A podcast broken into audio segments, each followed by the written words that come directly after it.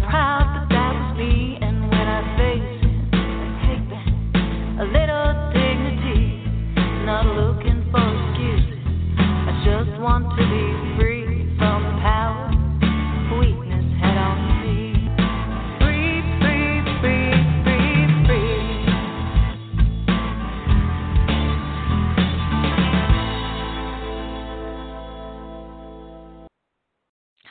friends, and welcome to the Bubble Hour, where real people tell real stories of addiction and recovery.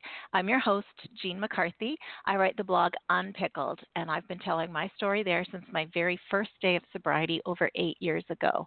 I tell my story there, and I invite you to share your stories here. And today I welcome a listener who has found the Bubble Hour to be helpful in her recovery experience, and she joins us today to share her story. I welcome Mo to the show. Hi, Mo. Hi, Jean.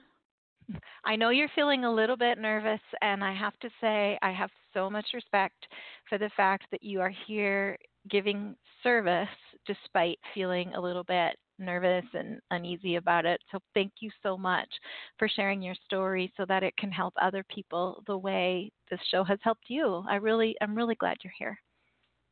Well, thank you. I'm so glad and so grateful for your show. I've uh, listened to it like crazy from uh, from the beginnings for me, and it meant so much and means so much. Now, you're going to tell us your story in a little bit, but let me just ask you a couple questions first. Did you listen to episodes of this podcast and maybe other recovery podcasts too before you quit drinking, or did you only start listening after you quit? I started listening after you were uh, recommended by uh, Kate Bee at the Sober School.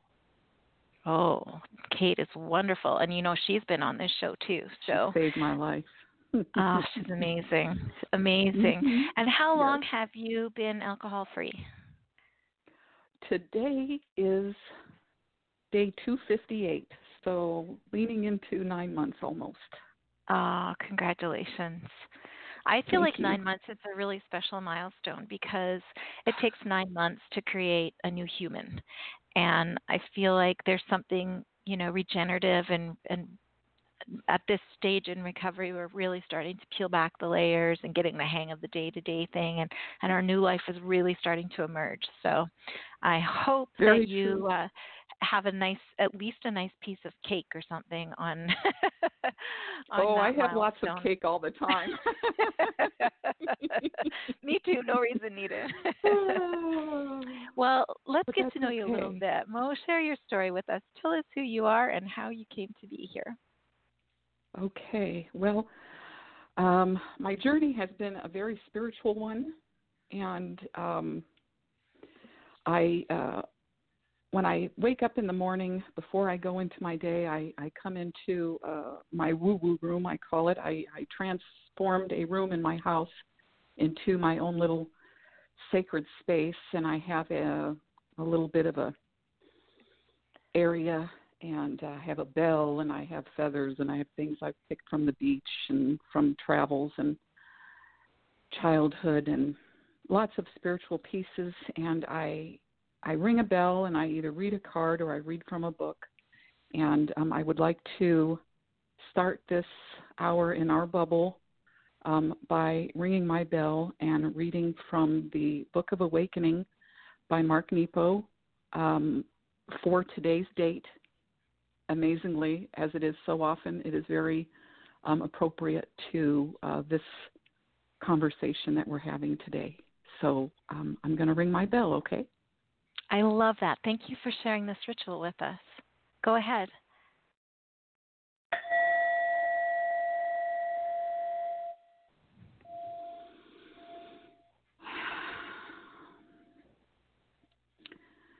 So today's reading, August 26th, The Rabbit and the Garden. The real voyage of discovery consists not in seeking new landscapes, but in having new eyes. Marcel Proust. In the movie Phenomenon, John Travolta's character has done everything he can to he can think of to keep his pesky rabbit out of his garden.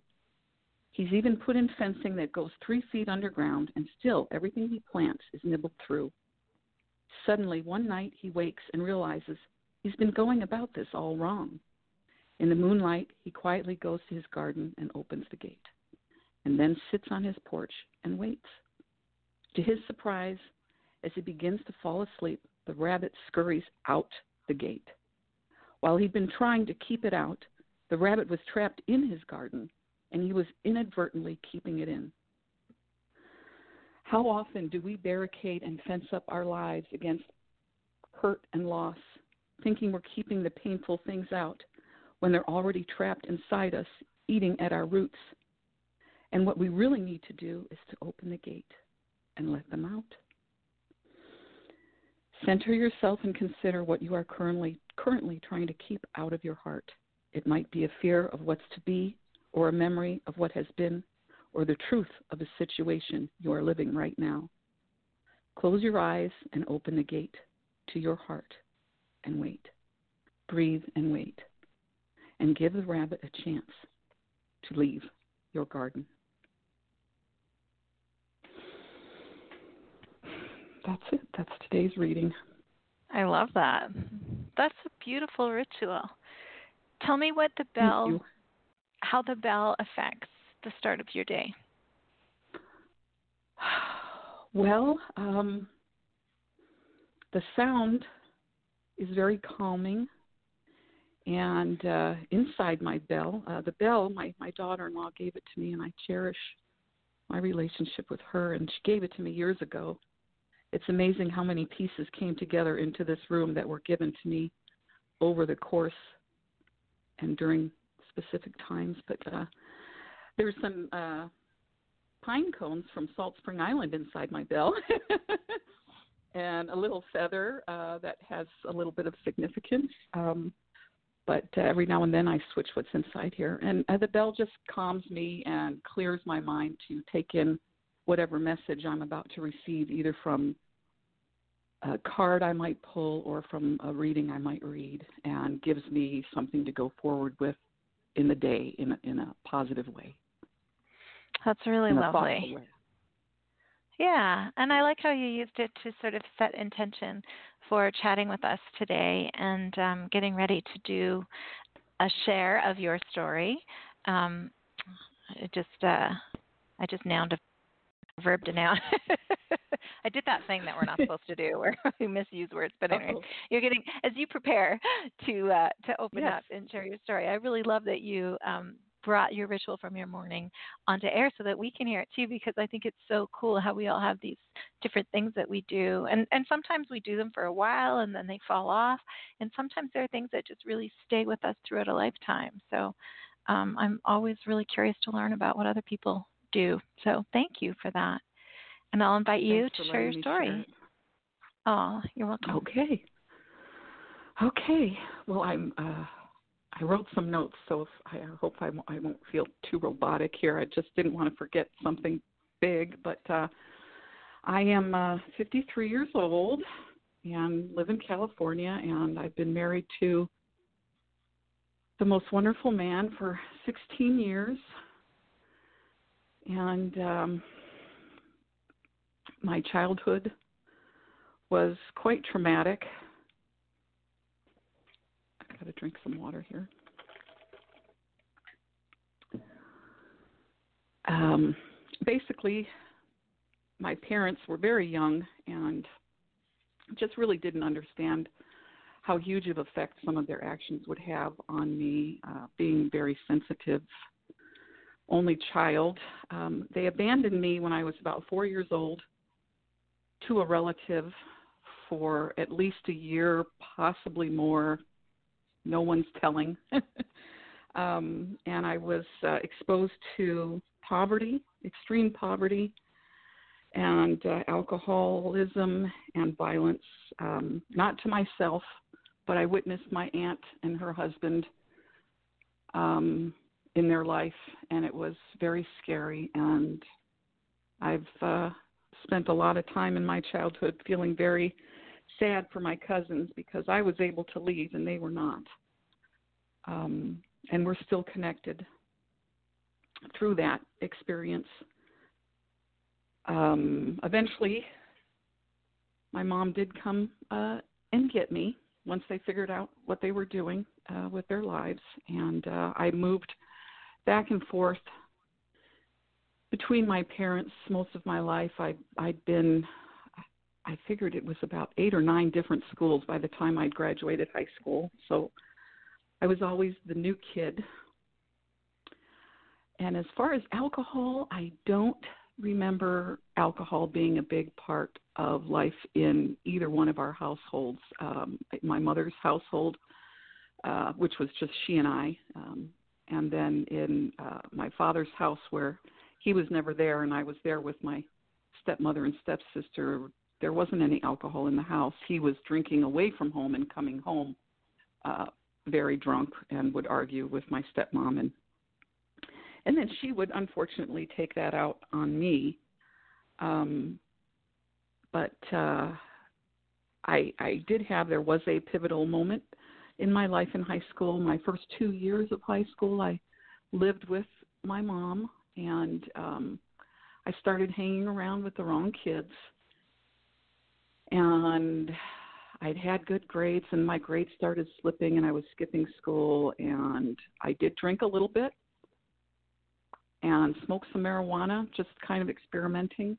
And my mom did one of the smartest things she's done in her life. She called my dad and said, "Okay, you need to come get her because she's going down the wrong path and we need to nip this in the bud." And they did. My dad was very strict, very scary, always scary in my life. Um very loud booming voice and I'm a very emotional, sensitive, imaginative, little flitty, fluttery kind of girl. And he would come down with that quiet, or stop that, or stop crying, get over it kind of thing. And it was always so scary, this booming voice. So, but that fear of him came in handy in a good way because uh, when I did go to live with him when I was in high school, um, I saw it as an opportunity. My dad was well to do, whereas my mother and I were um, struggling financially. Money was always really tight. So I saw an opportunity moving into suburbia with dad, although he wasn't there. But uh, I studied. I didn't miss any school. I made my college uh, exams and uh, got into college. And he helped pay for my college. So I was focused on that. Um, in college, I did some drinking. There were some wild and crazy times, but by the last year, I was focused again on knowing practically I need to support myself, I need to finish school, and um, and so I did. And going into real life in my career, I just really um, I had raised myself, and, and some relatives had even spoken to that fact when I'd gone to visit them after being in my adulthood and I you know I thought to myself why didn't you help me but back then in the late 60s early 70s people didn't involve themselves in other people's lives um so in any case um by the time I was 33 years old I had been divorced twice already I just was scrambling trying to understand how to live life because I really had no I had I had no clue. So I started getting a clue about the time I was 33 and um, spent a few years uh, growing as a person on my own, bought my own home, excelled in my career, and uh, that's when I met my third husband, and the third time was a charm, my current husband. Um, just such a good man. My soulmate for sure my best friend. Excuse me. and I was smoking, so um I did have addictive uh types of behaviors. I was a smoker and I did go out with my girlfriend to singles events, you know, when I was single. And I would drink then, but nothing, you know, extreme. Um, I do have a family history of alcoholism uh, on both sides of my family, so I think the the predisposition is definitely there. um, so when I met my third husband, he uh, he said, "Well, I you know I just I don't like smoking, and and it would be hard for me to date someone who's smoking." And I said, "Well, I just quit." and he thought that was so funny, but I did. I did. When he said that, I quit. and I did get the patch, but I just I recognized instantly. And people had told me, you know, when you meet the one, you'll know, and all this. And I thought, yeah, yeah, yeah. But really, I did. I met him, and I was like, oh my gosh, I have to have this man in my life. And um, uh, I had been wanting and hoping for someone, and it sounds interesting to say that now. Um, all this self discovery I've been doing, but I, I had wanted someone like me. That's that was my wishes. Can I just find someone like me? And he was it. And it was just we were so compatible. I was like, yeah, I quit. So I quit smoking, and we started socializing, and and uh, he was. Uh, I had previously in my previous marriages been the breadwinner and the supporter and the one keeping everything together, and now I'd met someone that was like me, and he had a home, and I had a home, and and he had nice things and and and he was stable and we start and he was normal and socializing with other people and having his own interests and life was good uh i quit smoking and we started socializing and eating a lot of good food and drinking a lot of good beer and it was just fine for a while and then, uh, believe it or not, Jean, I live in the middle of a wine country area. California is full of them. I, I live in wine country. And I became the hostess with the mostess. I even started my own wine tasting club, of which I have many friends, and I created lots of friendships. Um, but through all the eating and drinking beer, I, I gained a significant amount of weight in my happy go lucky life, and I ended up having a gastric bypass surgery, which contributed to um, uh, my increase in drinking more than, than I really wanted to admit for, for up until probably a few weeks ago. I was like fighting admitting that it had an effect, but it absolutely did. Um, and then I went to work with my husband and his sons. Um, so working with your husband and working with your stepsons every day and expanding a company and going through family dynamics also was a big stressor. And then I hit perimenopause and my hormones came in and being a sensitive uh, emotional person as I am already, wow, that was like, oh my goodness, jump off a cliff. Um, and I went into this big depression, mourning uh, the fact that I never had any children of my own because I'd always wanted them, but when I found the love of my life, it was uh, it was too late. That's a whole other story. But uh, my drinking became progressive, and of course, having a bypass surgery, you cannot. I mean, you're you're pretty much drunk by the second drink.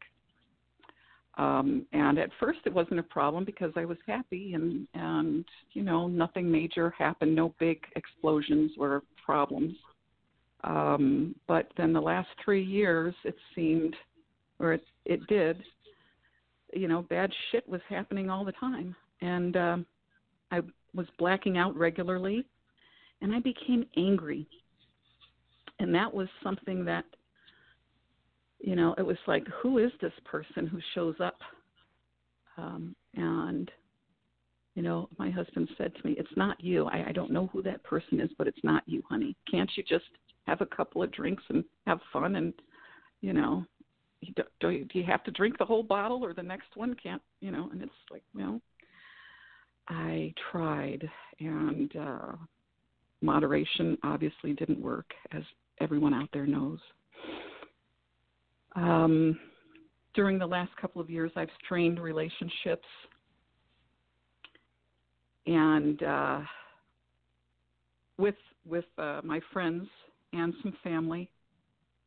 We uh, we had a Christmas party, and I just got angry with uh, my daughter-in-law, not the one who gave me the bill, the other one, who who never was kind to us, and so it all just came out and that really didn't go over well. Um, and then I I had some public foibles at a fundraiser. I live in a small town, so I felt so exposed.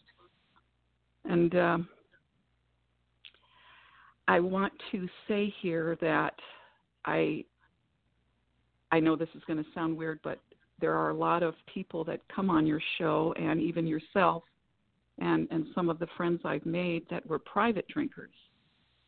And I, in the beginning of my sobriety, I thought, oh my gosh, I wish I had been a private drinker. I mean, everyone knew Monica had a drinking problem. I'm surprised the whole town didn't know I had a drinking problem. But um, part of that being public, I think, is what saved me and and what caused me to have a a, a higher bottom, so to speak, because everyone was aware and I was aware. It wasn't a secret. Whereas I I would imagine that when it is a secret, everyone is telling you, "Oh, you're fine." Well, nobody ever told me. Well, they did sometimes. My other heavy drinking friends, but not not uh, like they would someone who doesn't drink or get drunk in public. So, um, I, I uh, for all those of you out there, this is one of the reasons I wanted to come on the show. For all of those of you out there that have had public foibles and shame and embarrassment that surrounds that, um, I just want to say that when you care for yourself and you and you you take care of yourself in recovery, um, time does heal that, and you do get stronger, and you can put it in perspective, and you and you are able to do that. So there is a time that will come when you will be able to do that, and I want you to know that. Don't give up, and don't be embarrassed because everyone has embarrassing stuff. Yours was just more in public. Oh well. Oh well. That's over now.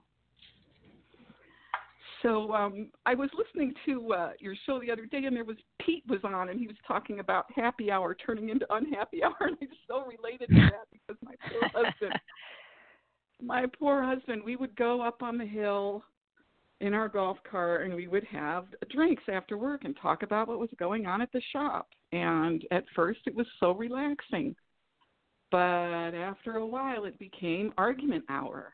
And, you know, and then it was, oh, I've got to go get some more wine. Let's open another bottle, and I'm going to prove my point, and pointless point, whatever it was. Um, but a, uh, a, a few of the momentous things that happened um, is after one of those unhappy hours, I would go in the house, my husband would go into his man cave, and I came out to ask him a question, and I saw his face. And it was, and everyone who knows my husband, you know, he's just a sweetheart. He's he's just the nicest guy, and he's happy. He's a happy person. I mean, really happy. And uh, I saw his face, and it was red, and his eyes were watery, and he had this lost look on his face and I could tell he was thinking, What is happening in my life? Where is my wife? What is going on? He was just lost. And I, I looked at his face and I thought, Oh no, this will not do. You cannot do that to him.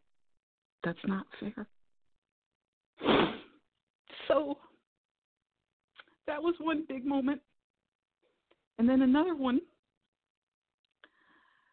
he was going to drive some parts down to uh, Los Angeles with a big truck and a trailer, which is not something we usually do, and it's made me nervous, and I was afraid for him. And uh, I must have done something bad the night before and not remembered because I was always afraid to ask him because I didn't want to know because I I knew it might have been bad say, saying things or and uh I told him to be safe, please be safe, I love you, you know, that kind of thing, and hugging him. And, and he looked at me and he said, Now, honey, if something bad does happen to me, I don't want you to feel bad about how you treated me. Because I know you love me, and I know that wasn't you.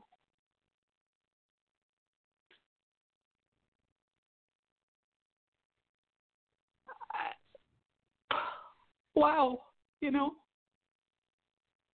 No, it wasn't me. And that was the thing. Alcohol did something to me. But the last um, the last thing that really turned the tide for me well, I had a little talk with myself. Are you okay with throwing away your life? I mean, you know, because I just wanted to be left alone with my wine. Stop bugging me. And it's like, wait a minute, you have a really good life. You have a wonderful husband. You you have a wonderful home. You have family and friends. What are you okay with just you know handing that out over? Um, so that was a conversation, and then uh, last Thanksgiving, I was uh, in a little bit of a tizzy and I dialed, and I was very drunk, obviously, and I dialed 911 by mistake on my telephone. And it dialed my two stepsons because they're my emergency contact. And then the police showed up at our house. Um, is everything okay? And it was just a huge, a huge, you know, uh, I think the universe had me do that to dial 911 to myself to say, okay, it's emergency time. It's time to go and get fixed here. This is not working anymore. So, uh, about two weeks after that, I'd had stress at work and had drank too much, and then uh, that was it. I, I I was done. I December 11th I woke up and said I'm I'm done.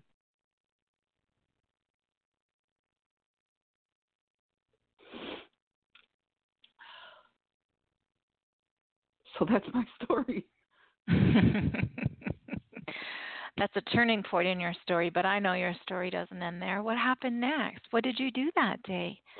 What uh what did that day look like? Do you remember it? That actual day, huh? That's an interesting question. um I started googling things. I don't know if it was that day, but somehow I googled something and the sober school came up it was like I don't know. Kate pulls puts these things out into the universe, and and you, if you type in the right things, you'll snag onto her. and um, and she had this little video. Why? Why wait? Uh, why not today? There's always going to be a party. There's always going to be a holiday. There's always going to be some reason. Um, but you're you're looking at this video because it's not working for you anymore. So why wait? and I was at the right moment at the right time because I'd tried to moderate before. I'd done, you know, the dry January and the moderate and all that stuff. So it was uh, she she was just like a little angel. She was just that little and I I her approach was so um positive and upbeat and practical. It wasn't uh like I, it wasn't dark in any way. It was very light. And um it appealed to me. And I have to say that uh, Kate Bee. Sober School made all the difference for me. And Kate, if you listen to this, thank you so much, sweetheart. You saved so many people. She uh she has a six week online course and you you get into the why and you create a toolbox and you do some myth busting and she kind of gets you in with the lighter stuff and then about middle way in the class you do dig a little deeper. And uh it's all presented and done so well and it works. It works. Um i connected with a few of the ladies from that class. I actually went through it a whole second time because you can you can go through it it's a daily engagement and i went through it it was six weeks every day and I made time for that every morning. And then I went through it again a second time, and there were a handful of a handful of us that did it again every day a second time. And I learned so much more the second time. And then after the second time was over, two of the I call them my sober sisters and I decided to email each other every day. And we have emailed every each other every day. So I have been in contact with these women every day for 258 days. You know, I feel like that is so key to having not just to being sober because people can get sober alone. I got sober alone. Um, it's possible. But I feel like for me, it didn't become a sort of wholehearted engagement, like a really interactive, fulfilling thing until other people came into it for me. Um, so I have two questions for you, and one is about how it felt to start building relationships with other people that were walking the same walk. And then I'd like you to tell us a little bit about how you revealed to the people in your life your decision to quit drinking and what their response looked like over time. But first, tell us about making connections. Well, the daily email for me was just vital, um, as most of the people that are in my life came to my life through alcohol. Um, so that was just so important to me. And my room, uh, you know, having this room for creative, I actually do artwork, um, painting, mixed media painting, and um, I express myself through that uh, and I joined a book club trying to meet other people. And luckily, the book club I joined, there aren't many wine. There's one woman there that drinks wine. I was so happy. It was like, ah, and I'm still getting to know these women, but um,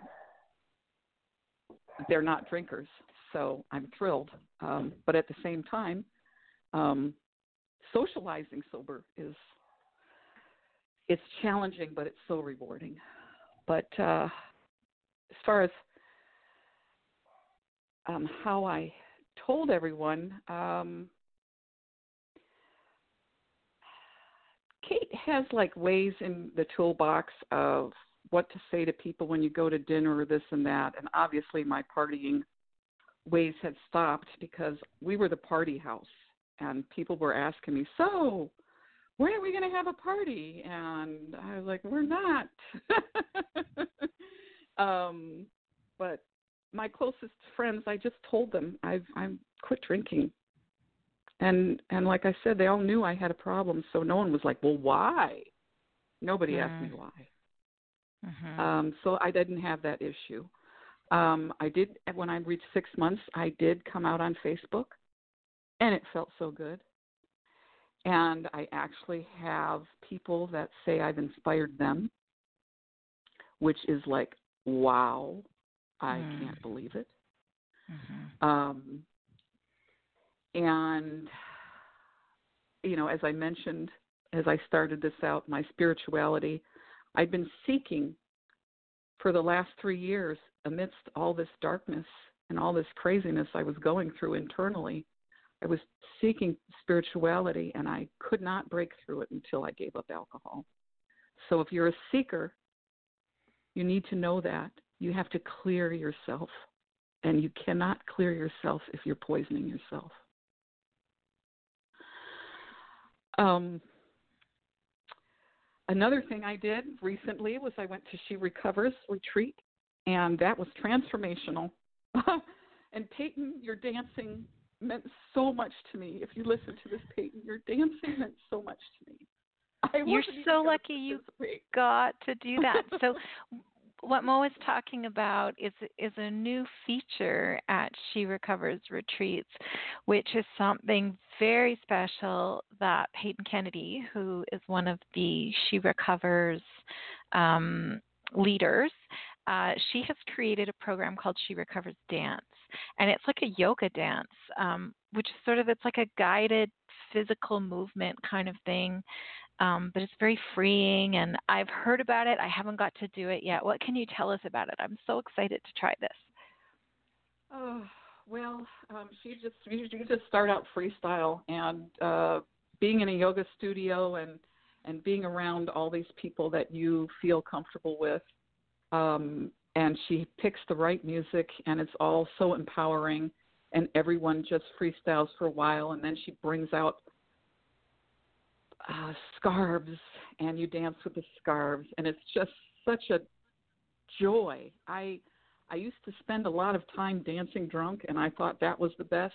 No, nothing beats dancing sober. Sorry, nothing, because you're all there. You're laughing, you're crying, you're jumping, you're screaming, you're you're just oh, it's like being a little girl again. It was just absolutely fabulous.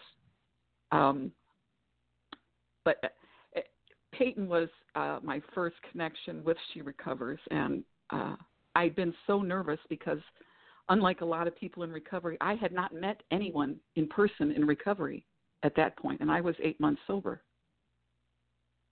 All my connections had been online or through email. So I didn't know how to act. I was nervous what, that I would say the wrong thing. So I actually didn't fully come into the whole experience until like near the end. and the dancing certainly helped a lot. so, but I signed up again, so I'm going next year. So, I, I'm looking forward to it. I'm looking and forward now, to it. So. I have to tell you, the first recovery retreat I went to was the She Recovers retreat, and I had been sober for, um, gosh, uh, two years, I think, and had never been in a sharing circle before. I had met a few other sober people, but I really didn't start making friends until that point in my recovery. And I basically bawled the whole time. I didn't, I had mm-hmm. so much emotion pent up inside of me yes. and so little ability to express it that I would try to talk and I would just be overcome with tears. And and that went on for a whole week. My goodness those ladies were so patient with me. Um, but i eventually learned how to communicate without just being overwhelmed. Um, i'm curious about your experience um, in sharing circles and also just oh. in immersing yourself in a group of other women that are walking the same walk what were some things that um, you learned about yourself during that time and, and that stand out to you well, I learned that I am more introverted than I thought I was, and that a lot of uh, I, I I was very insecure and very introverted, and um, I did a lot of crying. And my we we have I have friends for life, my crying mates on the yoga mat. We we called it we're snotting something about snotting up the bats. She's snotting, snotting up the bats because it was, you know, I mean, yeah, just it was just a a sisterhood and a loving atmosphere, and I felt transformed spiritually and emotionally, and I learned a lot about myself um, internally because they give you the time and space to be alone as well. And I did spend some time alone, um, which I do here at home, but it's different when you're away and you're focused on looking.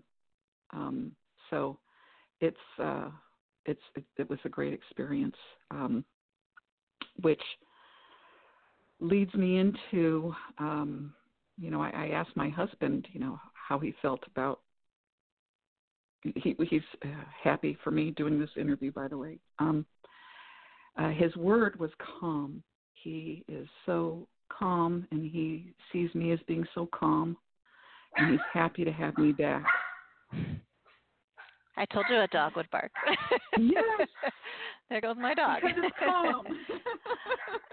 so he's happy and, uh, happy to have you back, you say. Yes, yes. Um, and we've taken our house from a party house to a sanctuary. So one thing, one major thing, or not one major thing, lots of major things have happened, but I had suggested that we get rid of the pool table because we had pub tables and a pool table, and our house basically looked like a bar. And uh, because we have a swimming pool and we have, it's all made for entertaining, and uh, right. it just didn't fit anymore. It didn't fit anymore, and and I just I mentioned, you know, after about three months or so, I was like, you know, honey, we don't play on the pool table. You know, how about we get rid of it? And no, I don't think so. You know, I love pool and blah blah blah. Well, then his son was online looking at a pool table, and and without me even being there, he said, "Oh, you can have our pool table. We're we're going to get rid of our pool table." And next thing I know, the pool table's gone. And wow, okay. So then I moved the pub tables into his man cave where he has a keg of beer, which he hardly ever drinks anymore, which is really cool. And um and I bought a new dining table. It came in just yesterday and I cried happy tears sitting at my dining table. I finished a new painting which was a 4 month project. Big huge painting and my dining table and I just it's it's my space now. It's so more aligned with life. I love it. I love that Being you're alive. like taking back your physical space and your mental space and just redefining your life within your house and the relationships there. That's so beautiful. Has your art, as you look at the art that you've produced over the years, do you see any changes, subtle or not subtle, in the art that you're producing these last nine months? Yes, absolutely. I'm I'm getting a style where before it was just um uh random. Now I'm I'm there's more of a particular style and it's kind of cool and, and, and I'm not as insecure about it anymore. I'm feeling it. It's it's me. And uh it feels good. I look at it and I'm like, "Oh, I like that." What do you And, uh, attribute that to? Do you uh, where is that coming from and why is it coming now? Well, you know, I was always creative and imaginative, but I lost that when I started my career and I put everything into work. And uh, I'm not putting everything into work anymore. I'm putting more into me. Nice. Um, yeah. Yeah. Um, you mentioned uh, in passing, as you shared your story, about having had a gastric bypass. Um, Tell me what you've learned about that procedure and alcohol addiction. Have you done any any research on that? What have you learned about that? Um, I did. I did some. You know, they tell you, you know, that you have to be careful because you're not really. Um, you you you don't uh, you don't absorb nutrients, but you also don't have a filter for things like alcohol. So it goes right through into your into your body much quicker, and you get drunker much faster, but you also get sober much faster. So you can be drunk right after two drinks and then on drink four you're sober again so then you're so it makes the whole round robin even worse and it's um it's not something to be played with um uh it, it's it's uh you know i i went through the whole thing maybe i shouldn't have had it because i wasn't i wasn't you know i mean i was unhealthy yes but I maybe I could have just you know buckled down and and and done something different. Um, so I, I've had a lot of frustration with it because I felt like maybe I caused myself to go into crawling into this bottle um, because of the bypass um, because I made that decision. Um, however, I don't know that that's absolutely true. Um, my feeling of unworthiness and my constantly waiting for the other shoe to drop and poverty and violence to come back to me um, is is the bigger thing that caused me to try to sabotage my own life. Um, so, you know, there's there's a whole nother episode there. um, nervous laughter, um, but you know, that is that is uh, you know bypass aside that's really where you know when you when you dig deep because you know you being in recovery or becoming sober is just is not just about quitting drinking it's about looking at your life and then it's every day it's you know i i remember from class some people saying, "Well, I just want to quit drinking and go on with my life." Well, you're, it's not going to work. It doesn't work that way because there's a reason. There's lots of reasons. There's lots of little reasons, and um, and then there's some big ones in there too. And once you look at it, at what you're afraid of, it becomes smaller. And that was something else I have written here. Um, I think that recovery is brave, um, and that people in recovery need to be proud of themselves um, because most people don't own their problems and they don't try to improve because it's not easy. They just say, "Oh well, that's the way it is," or "Oh, you know, I'm just going to go do this," or I'm, they don't dig like like we do when we're in recovery.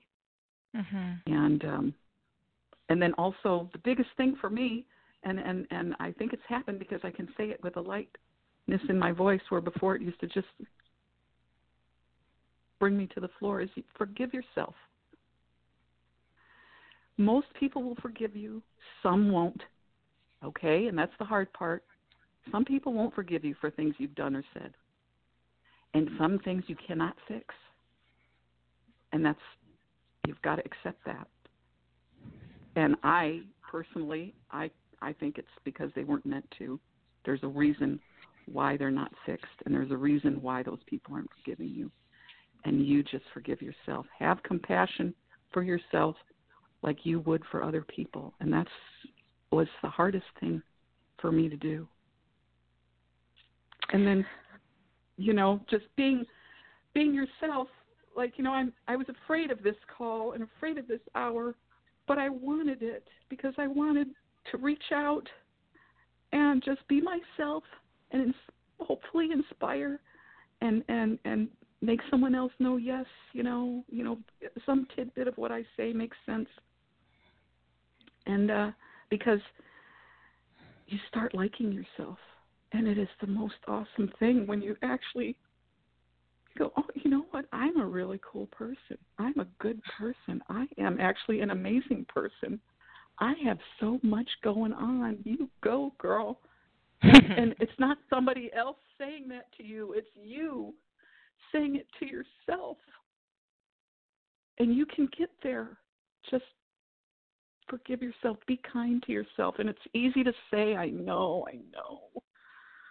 But you would just treat yourself like you treat others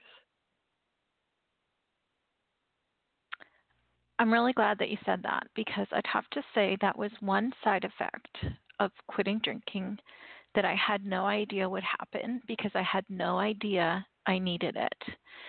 I really didn't think I had a self esteem problem because I was so sure that what I believed was the truth. So I might Right. say, you know, like, well, no, I feel good about myself because look at all that I do. But underneath it, I had this core belief that I had to do all those things in order to be good. And that if I didn't do them, I wasn't as good as other people. And that I almost had to like do more than other people because mhm I was less than. And I didn't acknowledge those things that I really thought them because they were so ingrained in my core beliefs, my worldview, that I didn't even know how much I believed them. I just it was just the air that I breathed. It was just sort of my my normal.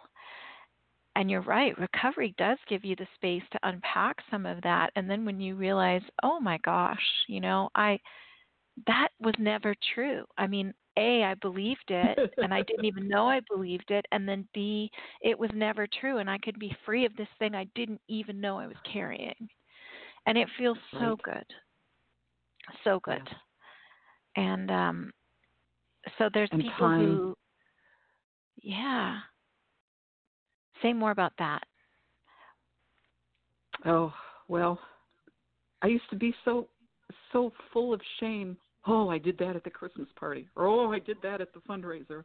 Or oh, I said that to some You know what? Nobody's perfect. That was me. I did it. Okay. I, I'm fixing it as best I can. Those kind of things used to tear me up thinking about them You know, the the morning after texts, the not the the the continu- continual apologies, the the all of the the anxiety. You know, oh my gosh, it's so nice to wake up and know yourself. Know to know yourself.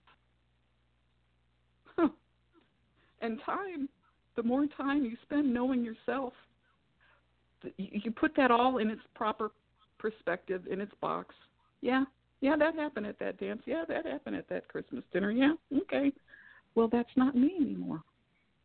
Right. That's you know, that's something that happened, and no one walks through this life unscathed. No one is perfect. Everyone has their stuff, whatever it is.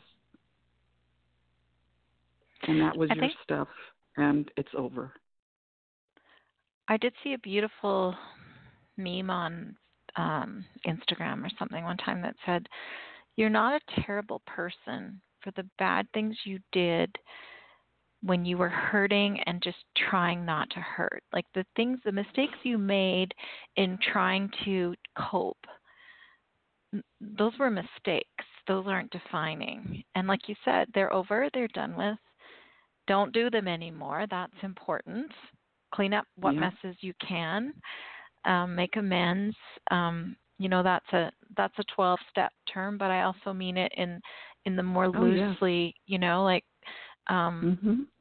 you have to you know you owe your apologies but then you don't do that anymore and just by living differently that could make a big difference and then when it comes to our personal lives don't you find mo that as we as we build new memories with our friends and families and we have new conversations and new experiences, they pile up and they start to overshadow those old memories. And I know for me, myself, you know, I might, I live in a fairly small city, so I've been running into the same people for the last 50 years, you know, and every once in a while I see Mhm. someone, I'm like, wasn't there something about that person a while ago? No, I can't, yeah, I can't remember, remember. you know?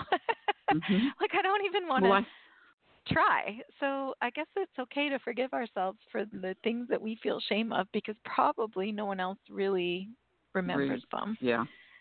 Or And if, they, do, do, oh well, it's in perspective now for them as well. And I, I do have a, a couple of. Uh, um, uh, my birthday was in July, and I received a card and a letter that just blew my mind. And I don't, I have no idea how much time we have left. Um, We can I have- read? Yeah, yeah, we have about five minutes. Okay, that's perfect. So um, this is from my dear daughter-in-law, and she's the mother of my grandson, whom I cherish because I never got to be a mom, but I get to be an Oma, and it's huge for me. She says, "Happy birthday, dearest Monica. I hope you have a wonderful birthday celebration. I am so grateful to have such a beautiful soul as a loved one. I am thankful every day for our friendship. I am very excited about the journey you have been on. I hope you have a wonderful experience on your retreat. Much love always. I couldn't, I, I was just, I mean, I will always treasure that. That's so beautiful. Yeah, And then, that's really lovely. and a, yeah, and then a girlfriend I just, she wrote me a letter in calligraphy. I am stealing from the celebration of your birthday a moment to share with you my heart for you. You know, you have always moved me with your strength, beauty, and generosity, but now there is even more for me to admire about you. Now you have a quiet, calm, and deep seated serenity about you that glows. It draws me, my heart to you, like a moth to a flame. I know this serenity has and remains to be the product of much hard work and sacrifice. It does not go unnoticed, and it is a beautiful quality. To see you willing to change your direction and chart a new life course is inspiring beyond words. Excuse me. But I want to thank you. I want to let you know that your courage makes me a little braver myself. I truly believe you are finding your place in the universe and being your authentic self, and it makes me want to explore that too. Please know that I have loved and admired you always. That hasn't changed at all. But now I feel there is more of you for me to discover and learn from. I hope you'll have patience with me as I tag along on your journey. I love you, Monica. and I am so grateful for all the beauty and love you have brought to my life. The friends you have graciously shared with me, who I now call mine. You have an amazing gift of attracting good things and good people. So on this birthday, I hope you feel the love of your friends and family radiating to you. I hope you feel acceptance, peace, comfort, and celebration of all you have been. Excuse me.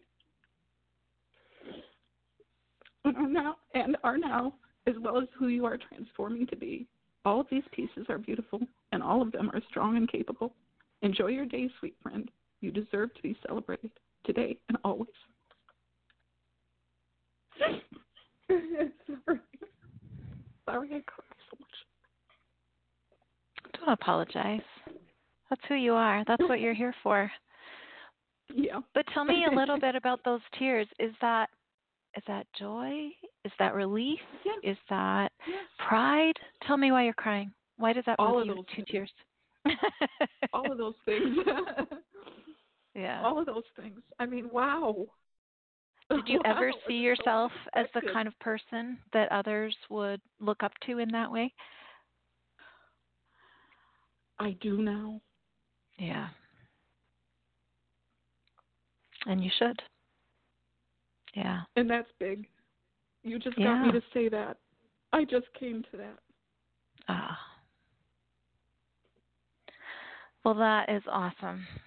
I really I I'm so glad that you can see that. Um and that you're not holding it at arm's length and refusing to feel it because it's your own. And it is one of the many gifts of recovery and sobriety is to Yes. become who we're meant to be, who we're capable of being.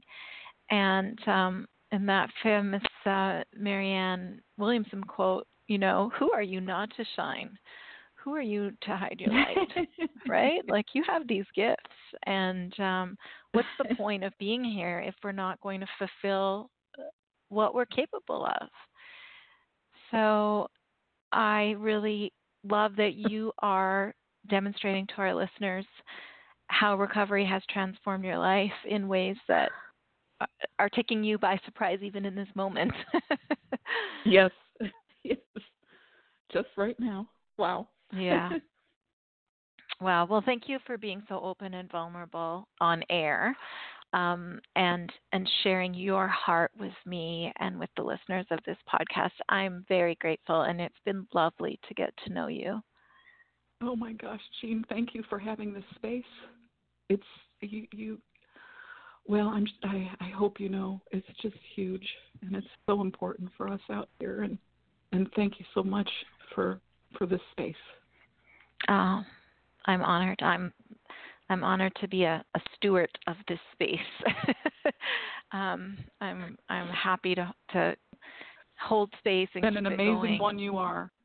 Aw, it's really it's a gift to me. It's a gift in my life too. Um, I want to do uh, before we go. I want to do just a little bit of housekeeping because you talked about Kate Bee's sober school, and um, Oh yes. the interview I did with Kate Bee is um, November 2017. She was on the Bubble Hour. Um, yes. So you can scroll back through the archives and listen to to Oh, that I listened, interview. yes. and um, so, yeah, you've probably listened to it before. Uh, and I'm guessing that um, anyone that's listening that is sober curious or preparing, uh, in fact, I had an email just the other day from someone who is gearing up for September 1 is going to be her her sober beginning. Her and her husband are doing it Awesome. together. So a shout out to them and encouragement to them to go back and listen to that Kate Bee interview. And um, the Sober School is found at thesoberschool.com. And um, if you like the results, friends, that you're hearing from Mo, that Mo got from the Sober School, go check that out for yourself for sure. And um, let me see. Oh, and She Recovers. You mentioned the She Recovers retreat. So She Recovers yes. website, sherecovers.co, uh, or you can find them on Facebook, Instagram, all the places, all the usual places. Fantastic Listen, right before I came on, I I did yoga to Taryn on my iPad right before I came on. Wonderful. Yes, they have an online yoga program. They now have a podcast yes. as well. So search your podcast app yes. for the She Recovers podcast. And um, yeah, thank you for sharing those resources with us and, and what worked for you. I'm really, really glad. I'm really happy for you in your recovery and that your life has just blossomed to be this fulfilling, wholehearted transformation that you're experiencing. Thank you for being here today, Mo. Thank you. And listeners, if you would like to uh, connect with Mo, you can send an email to me, thebubblehour at gmail.com, and I will forward your message on to Mo so that she can read your words and possibly reply. But uh, I always, for sure, she'll get your words. And um, Mo, it's up to you whether or not um, you reply back to people. Sometimes people do, and sometimes they, they just choose to just receive the feedback. But anyway, it's lovely okay. that we're able to sort of be a conduit between listeners and guests. So, folks, Wonderful. that's everything for this week. That's all for today. Until next time, everyone, please take good care. I